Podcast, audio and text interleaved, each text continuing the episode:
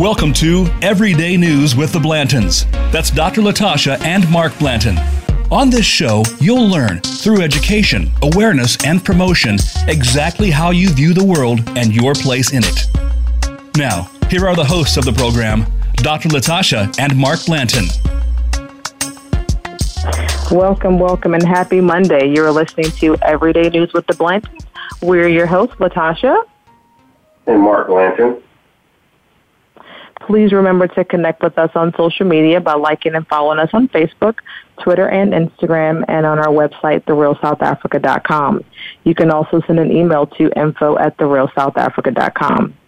First of all, I want to say happy Monday, and before we get too far into the show, say happy birthday to my sister-in-law, Victoria Bryant, out in California. Uh, today on this show, we're going to take the first part of the show to speak to Mark. Uh, he will undoubtedly tell his side of the story and we'll get a little bit about his background. And then we'll have the wonderful opportunity to speak with pediatrician, entrepreneur, and now author, Dr. Joni Johnson, about her book. So, Mark, you were uh, away last week and were unable to tell your part of the story regarding some of the events that I discussed. So, for those who have patiently waited to hear your version of the story, please let everyone know a little bit about you and where you come from. Okay, uh, my name is Mark Edward Blanton, um, the son of Edward Henry Lewis Blanton, so it's pretty clear that I was named after him. I'm actually from a little small town that's probably underwater right now um, Spring Lake, North Carolina. That's where I grew up at. Um, it's a little small um, suburb of Fayetteville, North Carolina, um, right outside of Fort Bragg, North Carolina. Um, like I said, I'm one of many children. I'm one of five. I'm the fourth out of five. And so that's just a little bit about me and my family. And about me, just a little bit. I actually played a little bit of sports when I was younger. I uh, played a lot of Pop Warner football. So I was really, really, really into football as I was coming up, and it was it was good. I stopped playing when I got about um, about in middle school and so forth. So it was fun. Um, one of my achievements when I was younger, just so you can uh, understand, you know, uh, how I see things, is we had this thing in, in middle school called um, the metric 500. And basically what that was, you make a wooden car, you take a CO2 cartridge, you put it in the back of the car, and you pop them and you race against other people. And the whole premise behind it was to design the car so it can be the lightest but strong enough to survive the, the race itself. And we had a big old thing at, at school. where Every class had their champion, and then they put all the champions together, and we had to race our cars. And it was funny because the whole school came together and it was a and it was a big deal. And the reason why I feel it was a big deal because years later, I looked at my um, transcript from middle school and stamped on there was the metric 500 champion. So I just thought that was awesome. And to this day, I still I still tout that I was the metric um, 500 champion. So that was a, that was a good thing. Um, I went to high school there in Fayetteville at Pine Forest Senior High School, which is we have a 30th class reunion coming up this weekend, so hopefully I can make it. I know we got bad weather and things like that going on down there, so hopefully I can make that. But again, I just want to give you a You're little bit more yourself. about me. yes, I am. I just want to let everybody know just a little bit more about me and so forth. Um, I, I, I, when I was in high school, you know, you really don't hear this a lot, but I actually joined the Army when I was in high school. What does that mean? I was in the Army National Guard. Um, so between my junior and senior year, I went off to basic training. And for those who understand the process, it's called split option. Um, I decided to, then I came back to high school after I graduated basic training, finished up my senior year, and then I went off to school again for my advanced training. Uh, and that was fun as well, but of course taxing. um, then from there, um, I actually uh, left the National Guard and I joined a thing called the regular Army, you know, or the Army, um, the one that we all know and love. Um, at that point, I got an opportunity to go to Germany, which was awesome. It was actually really good. Um, that was my that was my first option, and they gave it to me. Um, I went to a little town right outside of Würzburg called Kitzingen.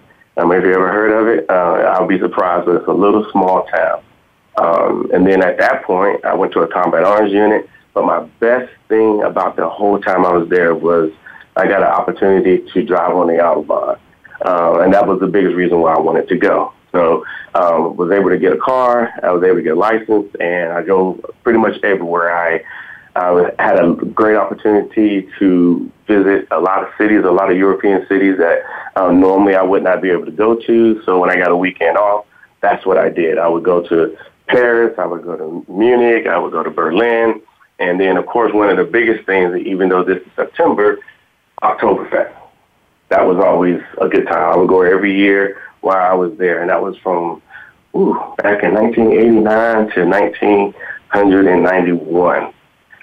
Then from there, I got the call to duty to go to Desert Storm. So I did that um, in 1990. Um, it was a, it was a, it was hot. That's all I can tell you. It was very hot. Uh, it, it was interesting because I was really young, uh, but at the same time, I was able to, uh, you know, use my training and so forth that I got from basic training and advanced individual training, and I survived it.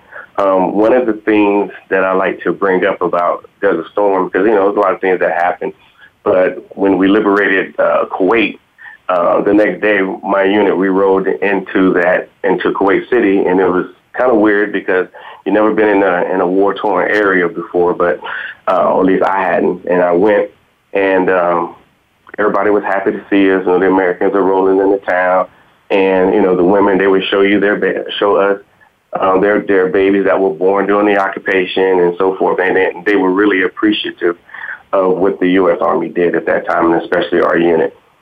Um, then a little bit more about me, um, I got an opportunity to be stationed back at home, um, Fort Bragg, North Carolina. I thought that was cool that the Army was nice enough to send me back home, and I was glad to go.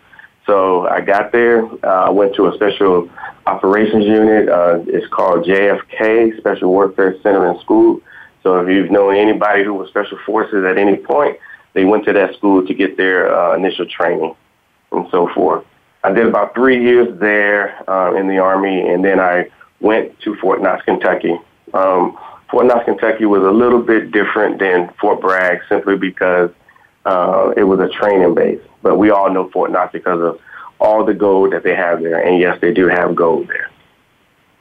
Okay, so um, after that, I became an Army recruiter. I got selected to be an Army recruiter. It wasn't my choice but it was a it was a very difficult job, very very difficult job. But it, it was it was rewarding because the only way that anybody can join the military is through a recruiter. So it was great to be able to sit down with young folk, uh, especially back in 1996, and uh, talk to them talk to them about joining the army and of course furthering their careers.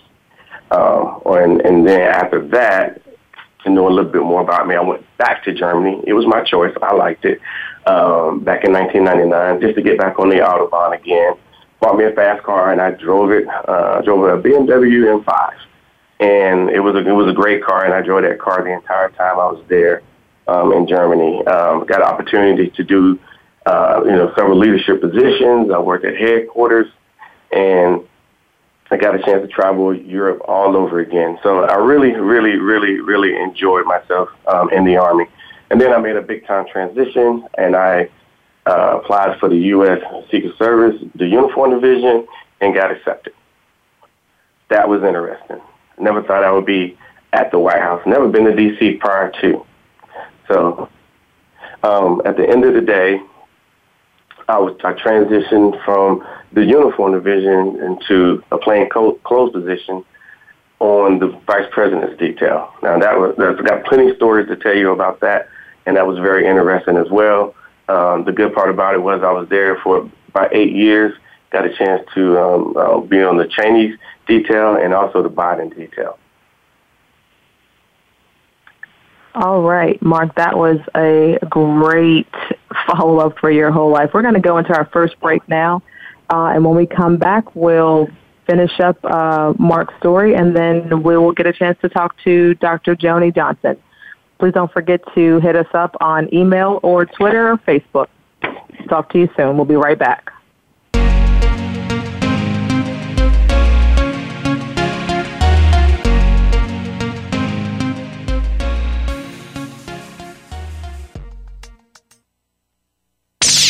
the Internet's number one talk station.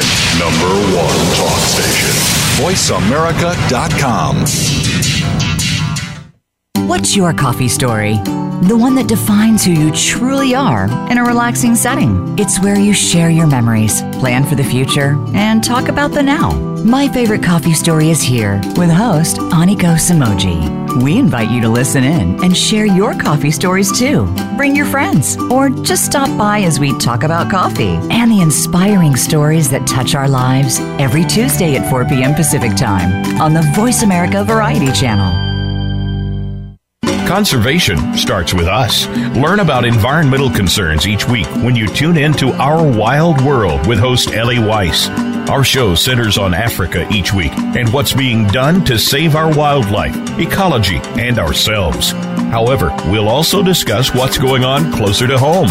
And most importantly, we'll let you know what can be done in our own backyards by featuring guest experts and featuring your questions and answers. Listen every Monday morning at 8 a.m. Pacific Time, 11 a.m. Eastern Time on the Voice America Variety Channel. Now you don't have to stay linked to your desktop or laptop. Take Voice America on the go and listen anywhere. Get our mobile app for iPhone, Blackberry, or Android at the Apple iTunes App Store, Blackberry App World, or Android Market. MailJet is changing how teams email with the launch of their collaboration toolkit. Create and send emails with your team faster with real time collaboration and in app commenting. Learn why businesses like Product Hunt, Microsoft, Avis, and more send millions of emails every day with MailJet at hello.mailjet.com forward slash voice and try MailJet Premium for one month free. That's hello.mailjet.com forward slash voice. Streaming live, the leader in Internet Talk Radio, voiceamerica.com.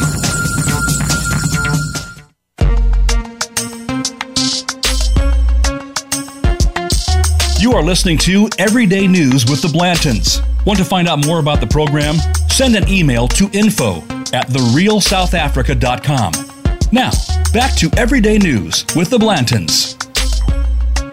Welcome back. Welcome back. Thank you so much for listening. You're listening to Everyday with the Blantons, and right now we're going to continue.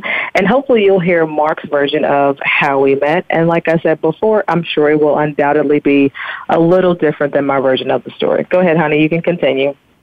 Okay. Well, first of all, thanks for um, people, you know, for everybody listening to us. Uh, I just wanted to be, um, just let you know that I appreciate you listening to my story. And uh, if you identify with any anything, you know, I understand, especially being a soldier. But one thing people always ask us is, how did we meet? Now, for some odd reason, we have a different version of how we how we met. I guess she has the female version and I have the male version. So this is kind of what happened. Now, I was working for the Secret Service at that time, and I, I normally get get like Tuesdays and Wednesdays off because weekends we generally had to work. So what happened was I would go to D.C. a lot, go to D.C. Tasha didn't live in D.C. She lived out in Roanoke, Virginia. So I didn't know I was going to meet her meet her that day. But what happened was I went to Richmond. Now Richmond is is, is right between D.C. I mean, excuse me, where we live was right between D.C in Richmond. So it was the same amount of distance. So I went down to Richmond and I happened to go into a real nice built up area with a lot of shops and a lot of nice stores, a lot of high end, um, you know, um, places to eat and things like that. And I went into a, a Barnes and Noble. And as soon as I walked in, I saw this young lady going, darting around the corner, uh, around the around the books. And I said, "Hmm, I'm a single guy." So I go over there and I say, hey, how you doing? I kind of reached my hand out and I used my old skills from being a recruiter, you know, just take my name, look at them, and put my hand out. And she spoke to me and she said, hello. And I was, so we had a conversation and then I asked her, you know, would you want something, you know, some coffee? Because, you know, they have those, those Starbucks or some levels of coffee inside those stores. So we ended up going over there and we sat down and we talked for like an hour and it got real comfortable and I and I was really liking her. I was like, you know, she's a really nice, nice young lady, and you know, she just got her hair done. She was looking looking really good and so forth. But I was just only down there for a few hours. So at some point she had to leave and I had to leave. And so she walks out with me. And I think one of the things that kind of caught her eye was at the time I had a nice uh, Mercedes. It was a Mercedes C32 AMG. It was black, tender windows. Everything was, you know, you know, right with it. It was shining that day. And I think she saw that. And I was like, okay, okay. So, I, but I remembered when I left her that I had a, a date somewhere else later on that night, and I was supposed to be going to see Lionel Richie, who was one of my favorite favorite guys, um, favorite artists. So at that point, I just decided on on my drive back home in my 45 minutes that I was not going to go on that date, and I didn't. And Tasha told me she was going to come and visit me when she got her hair done, and when she came and got her hair done, she got it done in Richmond, then she drove 45 minutes north to see me, and that's kind of how we met. So after that, she came to see me. We became, you know, really close, really, really close, as you probably can guess. And then I asked her, I said, "Hey, well, you, you married. Know, I, have, I need." To... yes, we did. Got married. And one of the funny the funny things was, you know, I asked her to go to the to the vice president's uh, reception party that he was having, and we and I asked her, and she had like she wasn't really interested, but I, I kind of knew she was, but she had like she wasn't interested, and I had to actually ultimately work that day, so she had to make her way up. So I had friends that were coming up as well, so I ultimately uh, asked them to pick her up at my house. They didn't know her, she didn't know them, but here we are today, and we're all great friends, and we, you know, we all visit visit each other and so forth. So at the end of the day, um, we literally kind of been living our life together, and ultimately we became entrepreneurs. that's the, that's a nice short version of the story. And then one day we woke up and we became business owners. There's a whole lot more turmoil a whole lot um, of, of things that we would like to leave out because no one wants to talk about the ugliness behind being business owners, but we choose to focus on the beautifulness of it. And our newest venture, which we love more than anything, is the real South Africa. So I told them my version of how it kind of came about, but I really think that your love for South Africa ignited my passion. So if you can just kind of give us a little bit about why you love South Africa so much, that would probably be more um, helpful than me telling them why I think you love it or why I love it. Because it's always good to hear two people's stories about why they love the place that they visit. Mm-hmm. How many times have you been there now? Uh, been there, I've been there. Uh, yeah, I think I'm on my second 13, passport. 14? Yeah, somewhere there in about maybe little Yo, you are your second passport. Yeah, you are your second yes, passport already. That's Dang. Okay. Well, so so tell so so go ahead. I mean, I know why you love it, but I'd love when to hear you talk about why you love it. So tell tell us why you love it so much.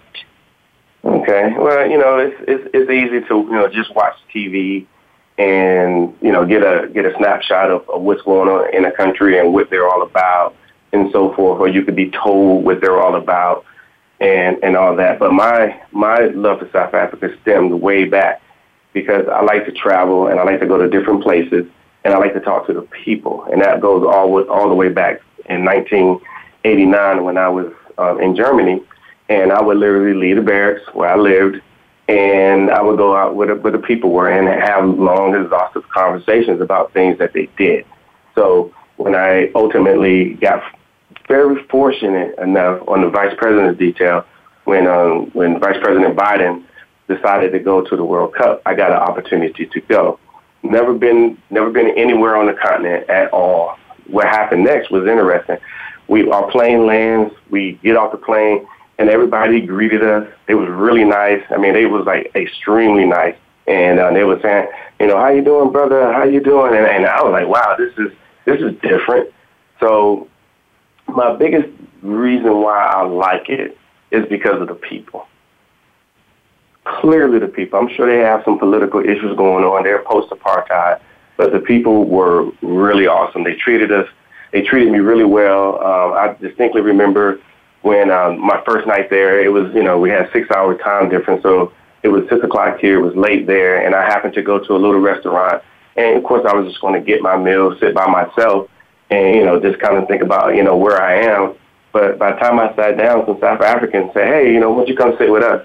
And um, and that was basically the the beginning of my odyssey with um, you know falling in love with South Africa. Um, I never felt like I was alone, and the culture is is amazing. And anybody that you meet from a from a four year old to a to a to a fifty year old would literally sit down and teach you and tell you about the culture and why they do things the way they do, um, and so forth. So that's kind of like uh, why I started falling in love with Africa and start, excuse me, South Africa and started going back. Because each time I go, I get the same thing, and then I get a little bit more.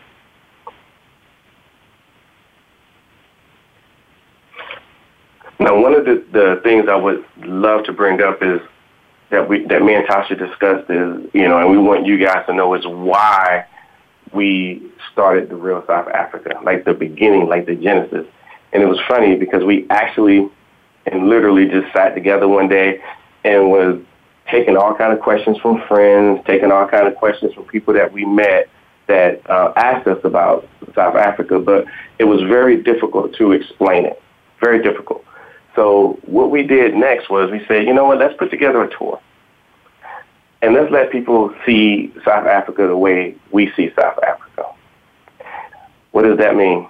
When we go, we, we, we, we enjoy all the amenities that are there. Uh, my niece asked me, she's about, well, she's about 16 now, but she used to be, I remember when she was 12, and she asked me, is there anything over there? and I started to chuckle because there's a lot there. And so we decided, you know, based off our experiences, based off what we have done, based off what we've seen, based off all the conversations that we've had with people, we decided to literally put together a trip. Um, so anybody that's interested in going to Africa, or better yet, our friends, and you know, and anybody that that asks, they can say, you know, if I go on this trip, I'm gonna get the same exact experience that Mark is talking about, and the exact same experience that Tasha talks about. So that is one of the the the biggest reasons why we even created it. And people you know, tend to uh, that has that has been with us have actually came back and they and they they say the same thing that we say. Our life is changing. Their life is changing. Why? Because they got an opportunity to see something they never saw before. And since they've never seen it before, they they're interested and they do their own research and they're asking more questions and it kind of you know lends them to go down a path that they generally would never go before, never where I mean never excuse me, they would never go before. And they're enjoying themselves. So most of the people that we deal with and talk to, especially those that have been on the trip, are planning their second trip.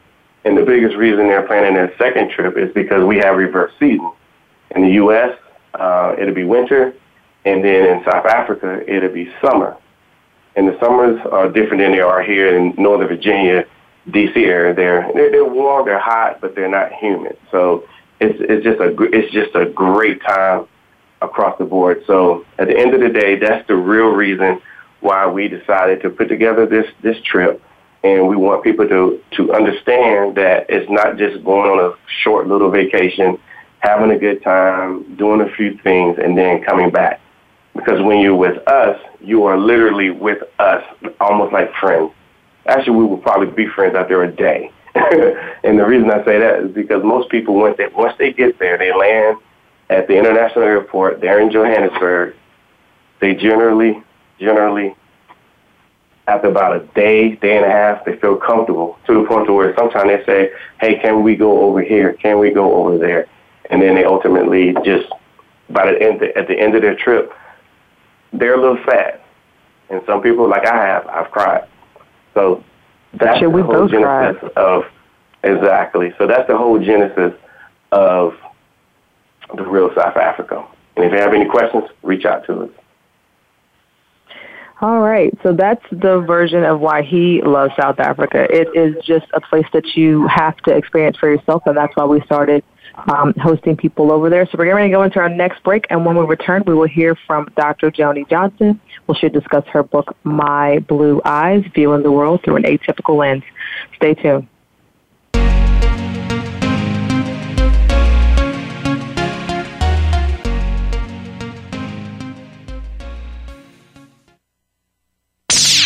the Internet's number one talk station. Number one talk station. VoiceAmerica.com. Voice America presents a new kind of health awareness talk show, the Sharon Kleyne Hour Health, Environment, and the Power of Water. Show host Sharon Kleyne interviews leading scientists to discover how each of us can become proactive in protecting our personal health environment in an increasingly unhealthy world. Every show offers new information that could save your life. The Sharon Kleyne Hour is health from an environmental perspective, your ultimate source for a personal environmental lifestyle. Listen Mondays at 10 a.m. Pacific Time on the Voice America Variety Channel and Wednesdays at 12 noon Pacific Time on the Voice America Health and Wellness Channel. Tune in to the Patricia Raskin Show on VoiceAmerica.com every Monday at 2 p.m. Eastern Time and 11 a.m. Pacific Time. This is the program that helps you turn obstacles into opportunities, challenges into solutions, and find answers to tough questions with the award winning powerhouse voice of radio, Patricia Raskin. So tune in and call in to the Patricia Raskin Show, Mondays at 2 p.m. Eastern Time and 11 a.m. Pacific Time, right here on the Voice America Variety Channel. Have you become a member yet? Sign up now to become a member of Voice America. It's always free and easy. Plus, you get to take advantage of some great member benefits. Get unlimited access to millions of hours of on demand content across all of our channels. Keep track of your favorite episodes, shows, and hosts in your own customizable library. Find out what shows you might be interested in based on your favorites. Plus, you get insider access with our newsletter. Membership gives you more. Sign up at voiceamerica.com and click register at the top right.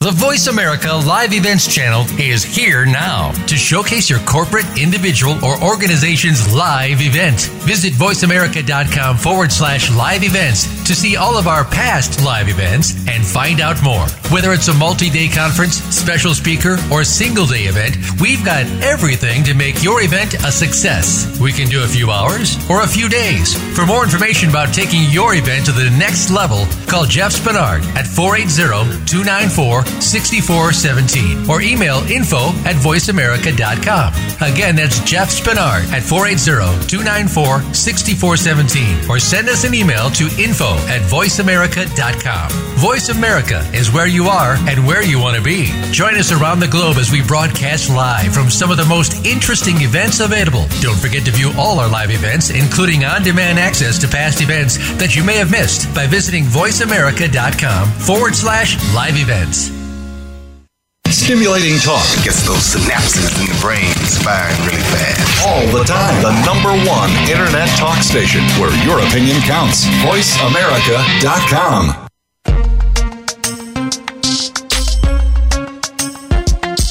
You are listening to Everyday News with the Blantons. Want to find out more about the program? Send an email to info at therealsouthafrica.com. Now, back to Everyday News with the Blantons. Hello and welcome back. We are now in the third segment of the show where we have the wonderful opportunity of listening and speaking to Dr. Joni Johnson. Now, I've known Johnny Joni for about uh, Joni Johnson. I'm about to call her Johnny now. Um, just change her name. Um, uh, I've known her now for almost six years, and I can honestly say, after finishing her book, that there's a lot of things about my friend that I did not know. So um, I'm just going to let her introduce herself and uh, give a little bit about her personal background, and then I'm going to start asking some questions because that's what I do. Thank you, Tasha. I appreciate it. And thank you and Mark for the opportunity um, to be on your show. I think this is pretty awesome what Thank you guys you, are doing. you. So, um, you know, my background, uh, without getting into too much detail, um, I'm a physician. I'm a pediatrician. I am a um, Army officer, Army Reserve at this time. So I'm a colonel um, in the Army. Two more years to go. Whew. anyway, Count can't wait, down, count can't wait for that. um, so I'm an entrepreneur. Um, I have a practice in Stafford that uh, works with uh, kids 18 or 15 months to 99 years, so little kids to big kids. And we um, People. She works with little humans and big humans. And um, our goal is really different. So we're multidisciplinary, and our job is to help people reach their fullest potential. So most of my clients have ADHD, autism, learning disabilities, or mood disorders. And um, I started this practice because I guess to sum it all up, I am a learning disabled physician. Um, I hate the word disabled because you know I can do everything I need to do. do but everything that's what, that you need to do. Uh, I've seen the government you. calls it disabled, yeah, right. but whatever. They I just pay you different. for it, so whatever. Right, exactly. so anyway, so that's been you know my passion, and I just wanted to give back the way my medical school had given to me, and so through the creation of our clinic, we've been able to do that. Now, uh, without giving too much away, um, this this entire uh, practice that you have now and um, is literally like your baby. Like you thought about the whole approach to the way you're treating um, kids and adults a whole different way. I mean, we talk about, um, you know, I'm a physical therapist as well, but we all talk about multidisciplinary approach. But you took that to a whole nother level. Like, what was that about? Um, it was born out of frustration. and it was born out of God's purpose. Um, so the frustration part just came from being a pediatrician. And it seems like if a child is not doing well in school, the school always says to the parent, oh, go see your doctor, as if doctors can fix everything. Well, I mean, yeah, I mean, that's what we're supposed okay, to be able to do. But they would come and we're like, okay, well, I'm I don't know about school and okay I know ADHD you right, know so right. it's like in my wheelhouse I have ADHD mm-hmm. and so my frustration came I could do that piece but I also could sense that there was more mm-hmm. and I couldn't do the more piece and so it was a matter of okay well what is the school doing or let's go to have you tested or let's go see a psychologist or a therapist and it seemed like every time I would send a patient out they would come back with, a, "Oh yeah, he's got ADHD." Duh, I knew that. That's what I do. What about all the other stuff? And so, it just was frustrating to me because I felt like I wasn't doing a good job of really helping mm-hmm. the client. They got in this loop and they continued to stay in the loop. Wherever they went, they told them to go someplace else, and then oh, they would so go they someplace else. Ping pong with them, right? Basically. Exactly. So oh. the school would say, "Go to your doctor," and I'd say, "Okay, this is what I know. We'll go back to the school." And the school would say, "Okay, well, go back to your doctor." And the parents are like, "Okay, forget it. I'm just not doing anything. So, in your multidisciplinary approach, what other uh, specialties um, do you have that you work with to make sure that the kid gets a well-rounded multidisciplinary approach? Because that's a that's a term that we as clinicians use often. But what right. that really means is that if I'm the physical therapist and you're the pediatrician, then I'm going to say, okay, for, for myself, I'm going to need what other discipline? Right. Like, what does that mean for you in your practice? Right. So what I try to do, and, and I built it based off of what my medical school did for me when they sent me for evaluation. Okay. And so what I tried to do was look at the whole person. Okay. And so, from my perspective, I felt like you needed a doctor. Okay. And most of the time, people go to a psychiatrist, you okay. know, because I'm concerned about the brain and how you think mm-hmm. and how you're learning. So I'm going to go to the brain doctor. The problem is, is that there can be other medical issues that can impact learning. So okay. I feel like it's the pediatrician or the primary care provider who looks at the whole person. So we start with looking head to toe, whole person, mm-hmm. make sure we're not missing anything medical mm-hmm. that you know a psychiatrist may not think about. Okay. Um, and then you have to look at how does the mind work. So you need a psychologist or somebody who can test the brain to okay. tell you what's going on. Okay. Um, then I feel like you need a behavioral health specialist to understand how the individual is responding to whatever is going on.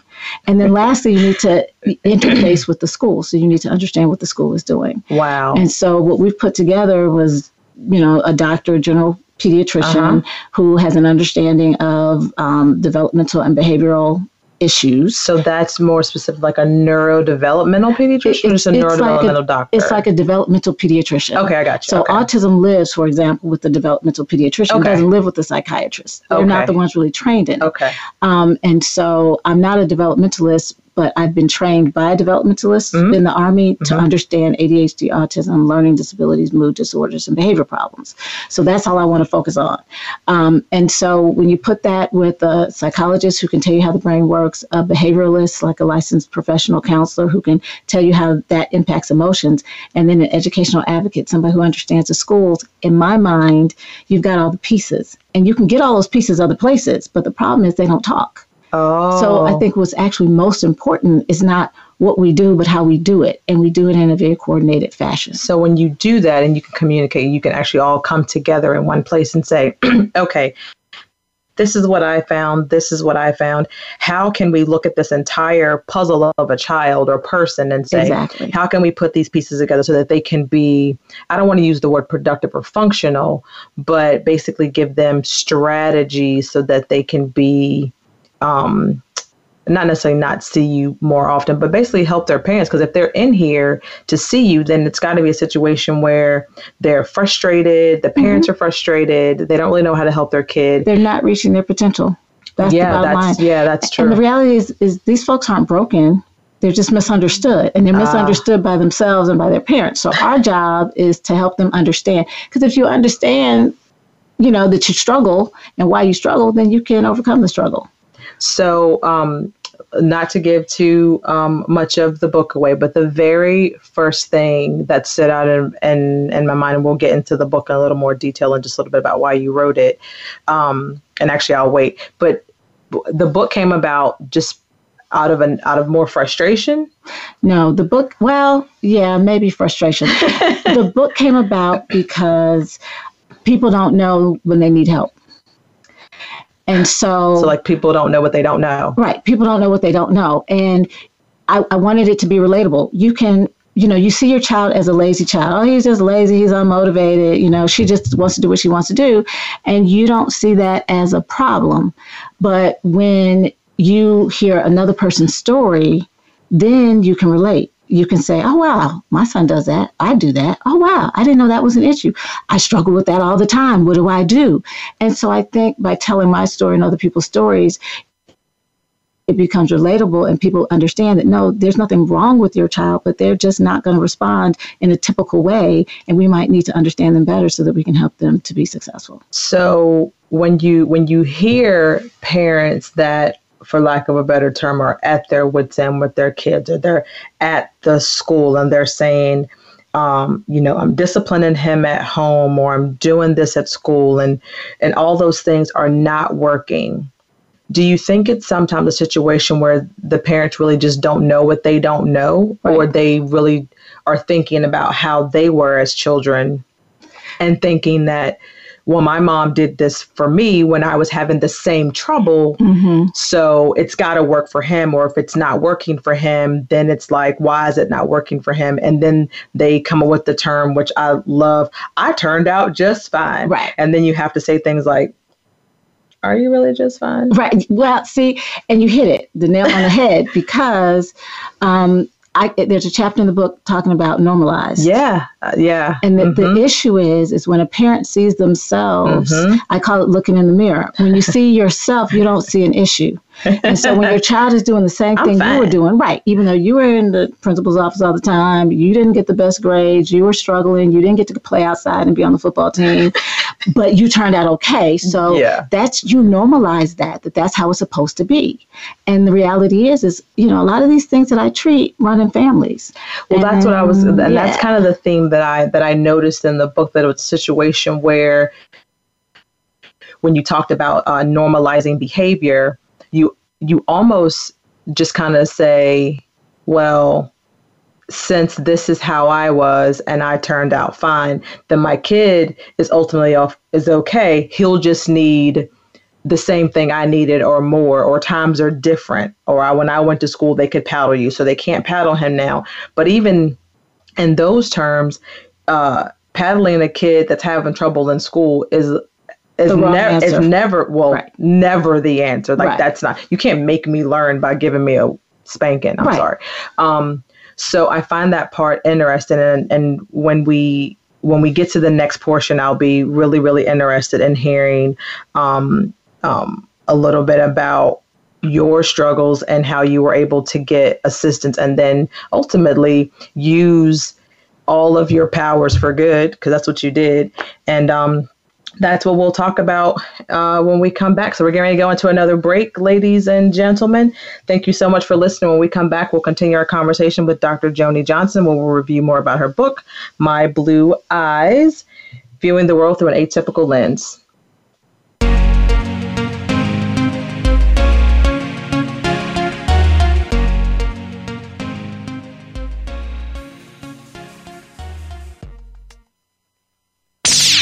the Internet's number one talk station. Number one talk station.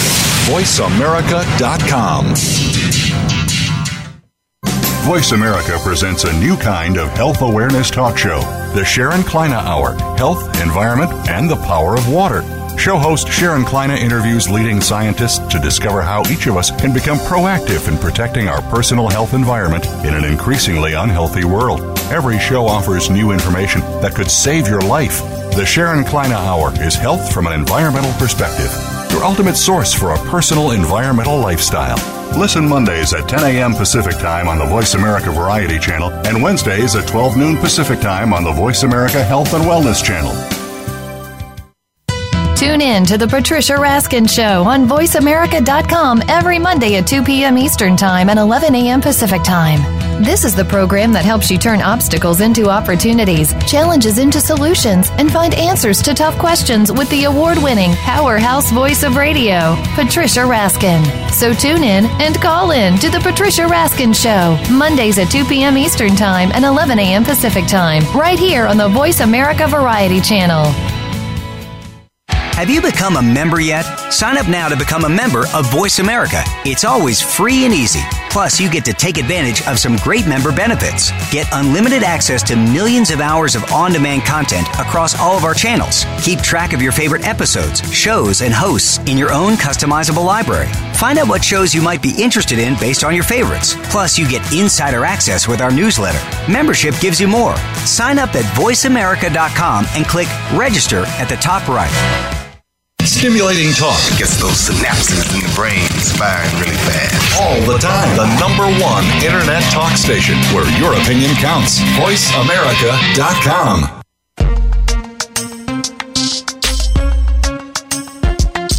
You are listening to Everyday News with the Blantons. Want to find out more about the program? Send an email to info at therealsouthafrica.com. Now, back to Everyday News with the Blantons. Welcome back. We are going to continue our conversation with Dr. Joni Johnson. Right now, we're going to get into the title of her book, My Blue Eyes Viewing the World Through an Atypical Lens. And please tell the people a little bit about why you chose that title.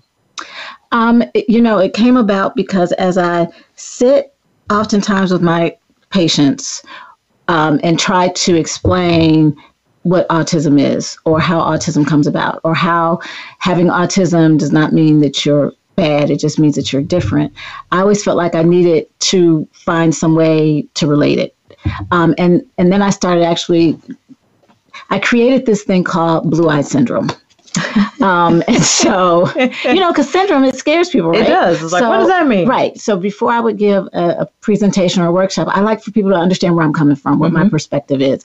And so I always tell the story about blue eyes because blue eyes is something that we, I think most people in this world admire.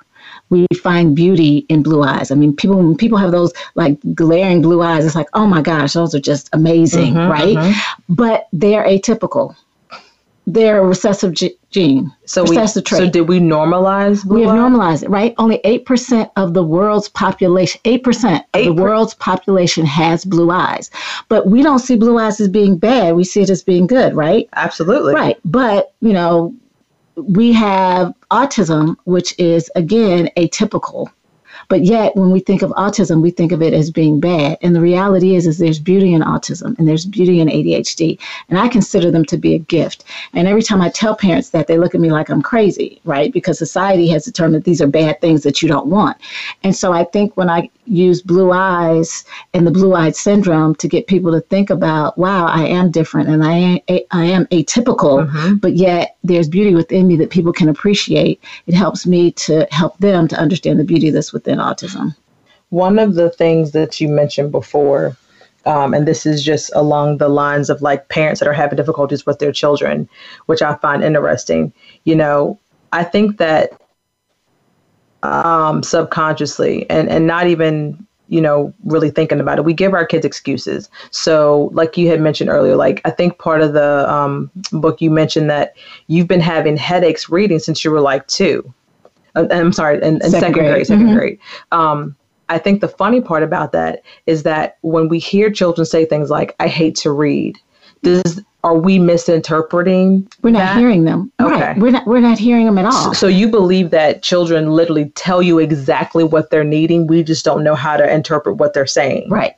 Children are the honest, most honest people in the world, I and hate we the- think I hate 'em. I'm no, just kidding. But you know what? We think that they're giving us a false I'm narrative, right? kidding. I'm It's like kidding. fake news. It's Right. not fake news. They will t- Tell and even the autistic kid or the kid with ADHD Mm-hmm. um, or learn, they will always tell you we choose not to listen. We talk about selective hearing for our children.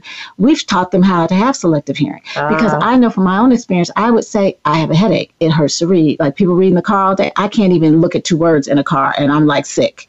I'm And- getting that way now as I get older. Right. 40, 40. But that's how I feel when I sit and read, period. And so I would say it hurts. I don't want to do it. I hate to read, but I hated it because I didn't understand it. So what what do you think the response was initially? Because we do have children that say, I don't like to read, Mhm. it hurts to read, or I don't like math, or whatever the case may be. Should those words be flags for parents to say, well, why do you hate to read? Right. There are a lot of flags. Um, Okay. The biggest flag that really annoys me is when a child says, I need help.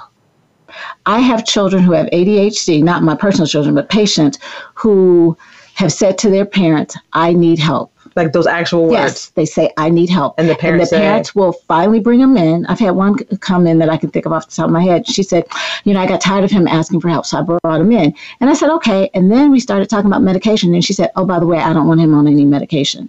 Then why are you here? was my response.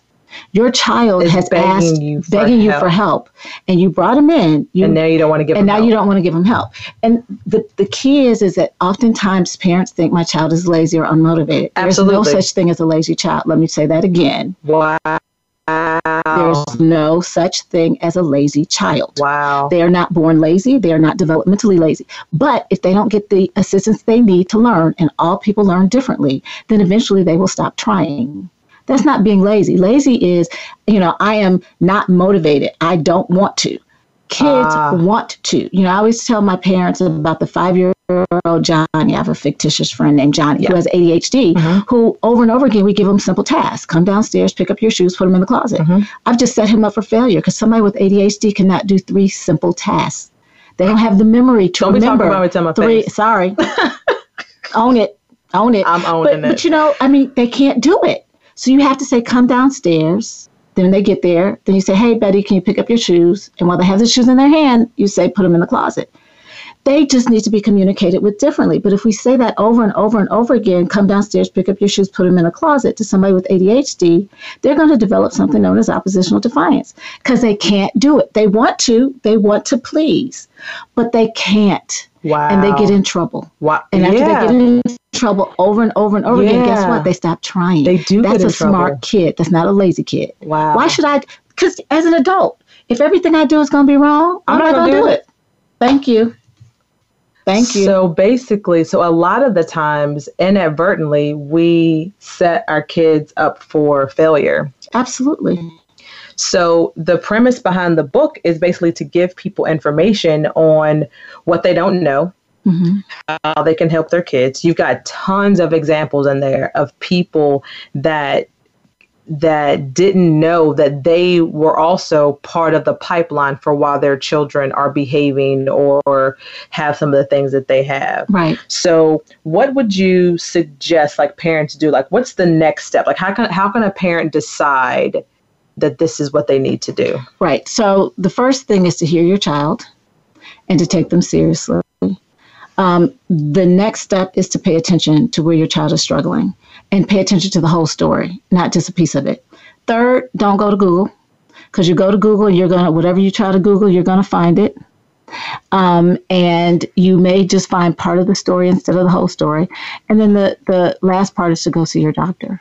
And if your doctor poo poos you and tells you, you know, no, you don't have an issue, then go to another doctor, find somebody else. Because unfortunately, um, just like we talked about being multidisciplinary, everybody doesn't know everything. And so your doctor may not understand ADHD or autism or whatever the case may be. Don't stop. If the doctor says he or she is fine and you don't feel like they're fine, keep looking.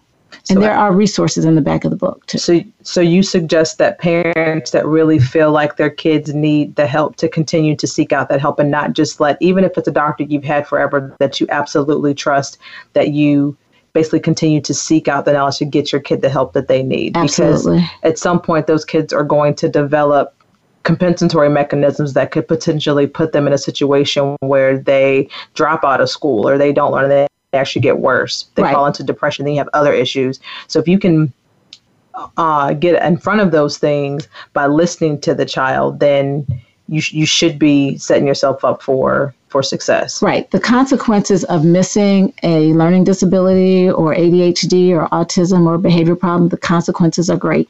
And you don't want that to happen. And if you don't mind me doing a quick plug, mm-hmm. um, I have a new app coming out called Behavior Check. Mm-hmm. Um, it's it's not quite out yet. It'll be out probably in the next couple of weeks. But as part of that app, there is an Ask Dr. Joni section.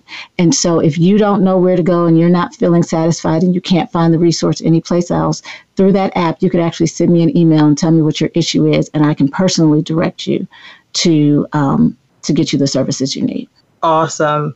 Thanks so much for being with us today. We discussed a lot today with Dr. Joni Johnson. We learned about her disabilities that she kind of glanced over, but you can read more about that in her book, My Blue Eyes, which will be available in just a couple of weeks. Uh, the link is up on our page. We want to thank Mark for giving us his side of the story and talking to you guys about why we love South Africa so much. We thank you in advance for tuning in. And until next time, again on Monday at the same time, we want you to educate yourself, and please be sure to have fun in the process. Thanks so much for tuning in, guys.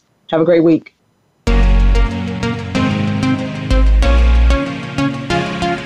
Thank you for tuning in to Everyday News with the Blantons. We hope you've enjoyed today's program, and we'll tune in again next Monday morning at 6 a.m. Pacific Time and 9 a.m. Eastern Time on the Voice America Variety Channel. Have a nice week.